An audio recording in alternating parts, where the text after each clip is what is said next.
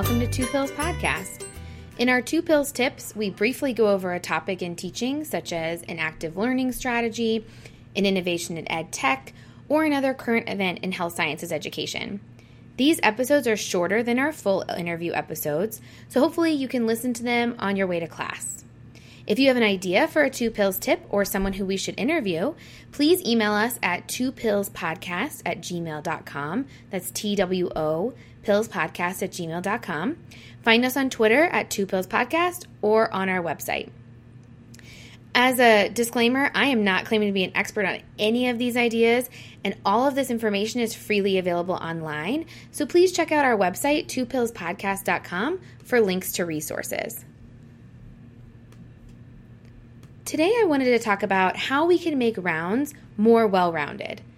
This topic is a little bit different from our didactic focus interventions, but for those of us who participate in rounds or any experiential education in patient care, I think it's an important question. When I think about rounds, I think about how beneficial it can be for all participants. The process encourages attendings or faculty to teach, residents to both teach and learn as part of practice, and students to learn.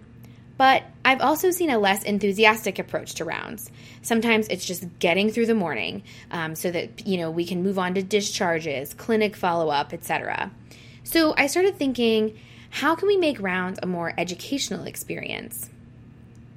For those of you who may not round, bedside rounds or family centered rounds in pediatrics can be defined as conducting attending rounds, including patient presentations and discussions in the patient's room with nursing and family present. If you look around an ICU team, as an example, and you think about all those salaries standing in a circle, you've got physicians, residents, nurses, pharmacists, case managers, social workers, dietitians, PTOT, and more people who I didn't mention. So, all of those salaries are standing around for a few hours. I think it would really behoove us to make the best use of each professional's time. Areas of education that we can focus on in rounds include skills like bedside physical exam teaching, effective communication, and encouragement of trainee autonomy. A first step to improving the educational experience on rounds would be to have a specific plan or roadmap. By having preparation and a plan, there's confidence instilled in both the teacher and the learner, and it then facilitates the learning process. It allows you to maximize the learning outcomes rather than just repeating the same process day after day then defining each person's role on the team has multiple benefits to improving education on rounds, in addition to improving efficiency. It, it, by defining people's roles, it ensures that each person is involved. It really breaks down those barriers between educator and learner. It engages each members of the team, maintains interest, ensures that rounds are efficient, and allows equal opportunities between learners. One of my favorite things that defining people's role on a team does is that it really validates the learner's input.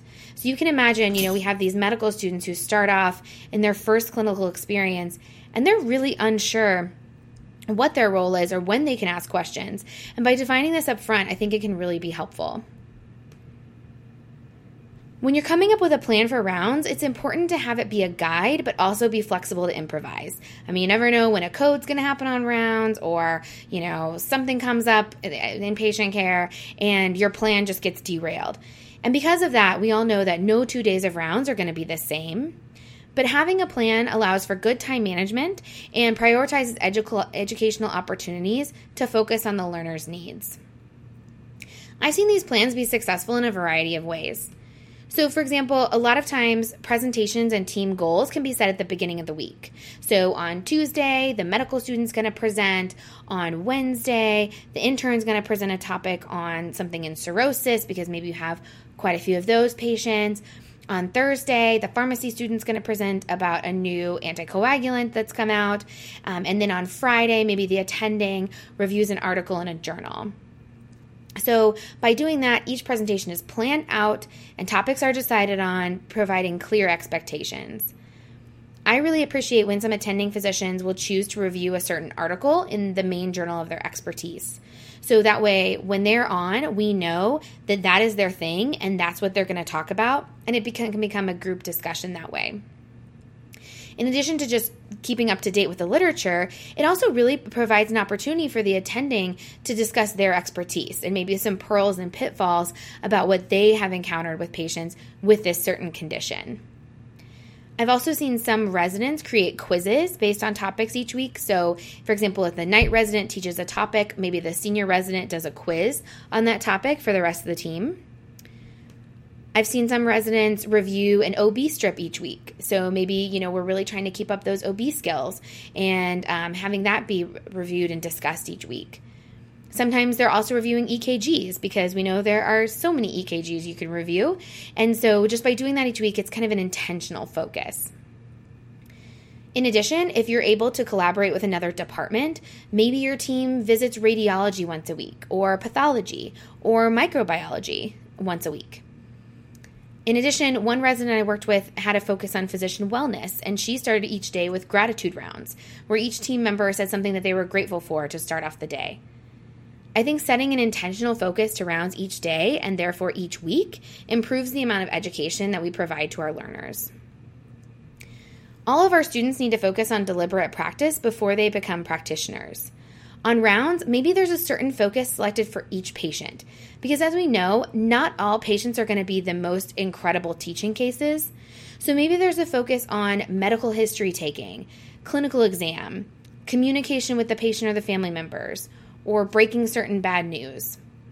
And then as faculty, we can role model these behaviors and teach by observation. In addition to role modeling techniques, faculty can also model positive attitudes like teamwork, effective and empathetic communication with the professionalism that comes with experience. Just to close out, an essential piece of education on rounds is feedback. We are the coaches for our learners, and there are certain steps that we need to keep in mind when providing feedback on rounds. These include giving feedback promptly, allowing time for discussion, allow the learner to review his or her performance first with reflection and self appraisal. We should be starting with positives and commenting after the learner is done with their self reflection. We want to clarify specific criteria for desired performance. We want to use constructive criticism. And one thing that I think is important is really limiting our criticism or our feedback to a few items at a time. When July 1st rolls around, there's often a lot of things that we could say to our residents um, as far as things that they can improve on, but that can become really overwhelming. And instead of instilling confidence, make them feel more embarrassed or ashamed of what they don't know. So, limiting our feedback to a few items at a time and ending with a plan of action and learning objectives for independent study. I think one thing that's important is that while, in particular, medical residents have exams throughout their residency that they may be studying for, we can provide things intentionally that we think they should look up and study that we've noticed that may be a, an area of improvement for them. Hopefully, the tips I mentioned for improving rounds are helpful in both an abstract and a practical way. I really enjoy patient care rounds. It's one of my favorite parts of my day. And I just hope that maybe these tips will help you make your rounds more well rounded. I hope you have a wonderful day of rounds tomorrow, and thank you for tuning into Two Pills Podcast.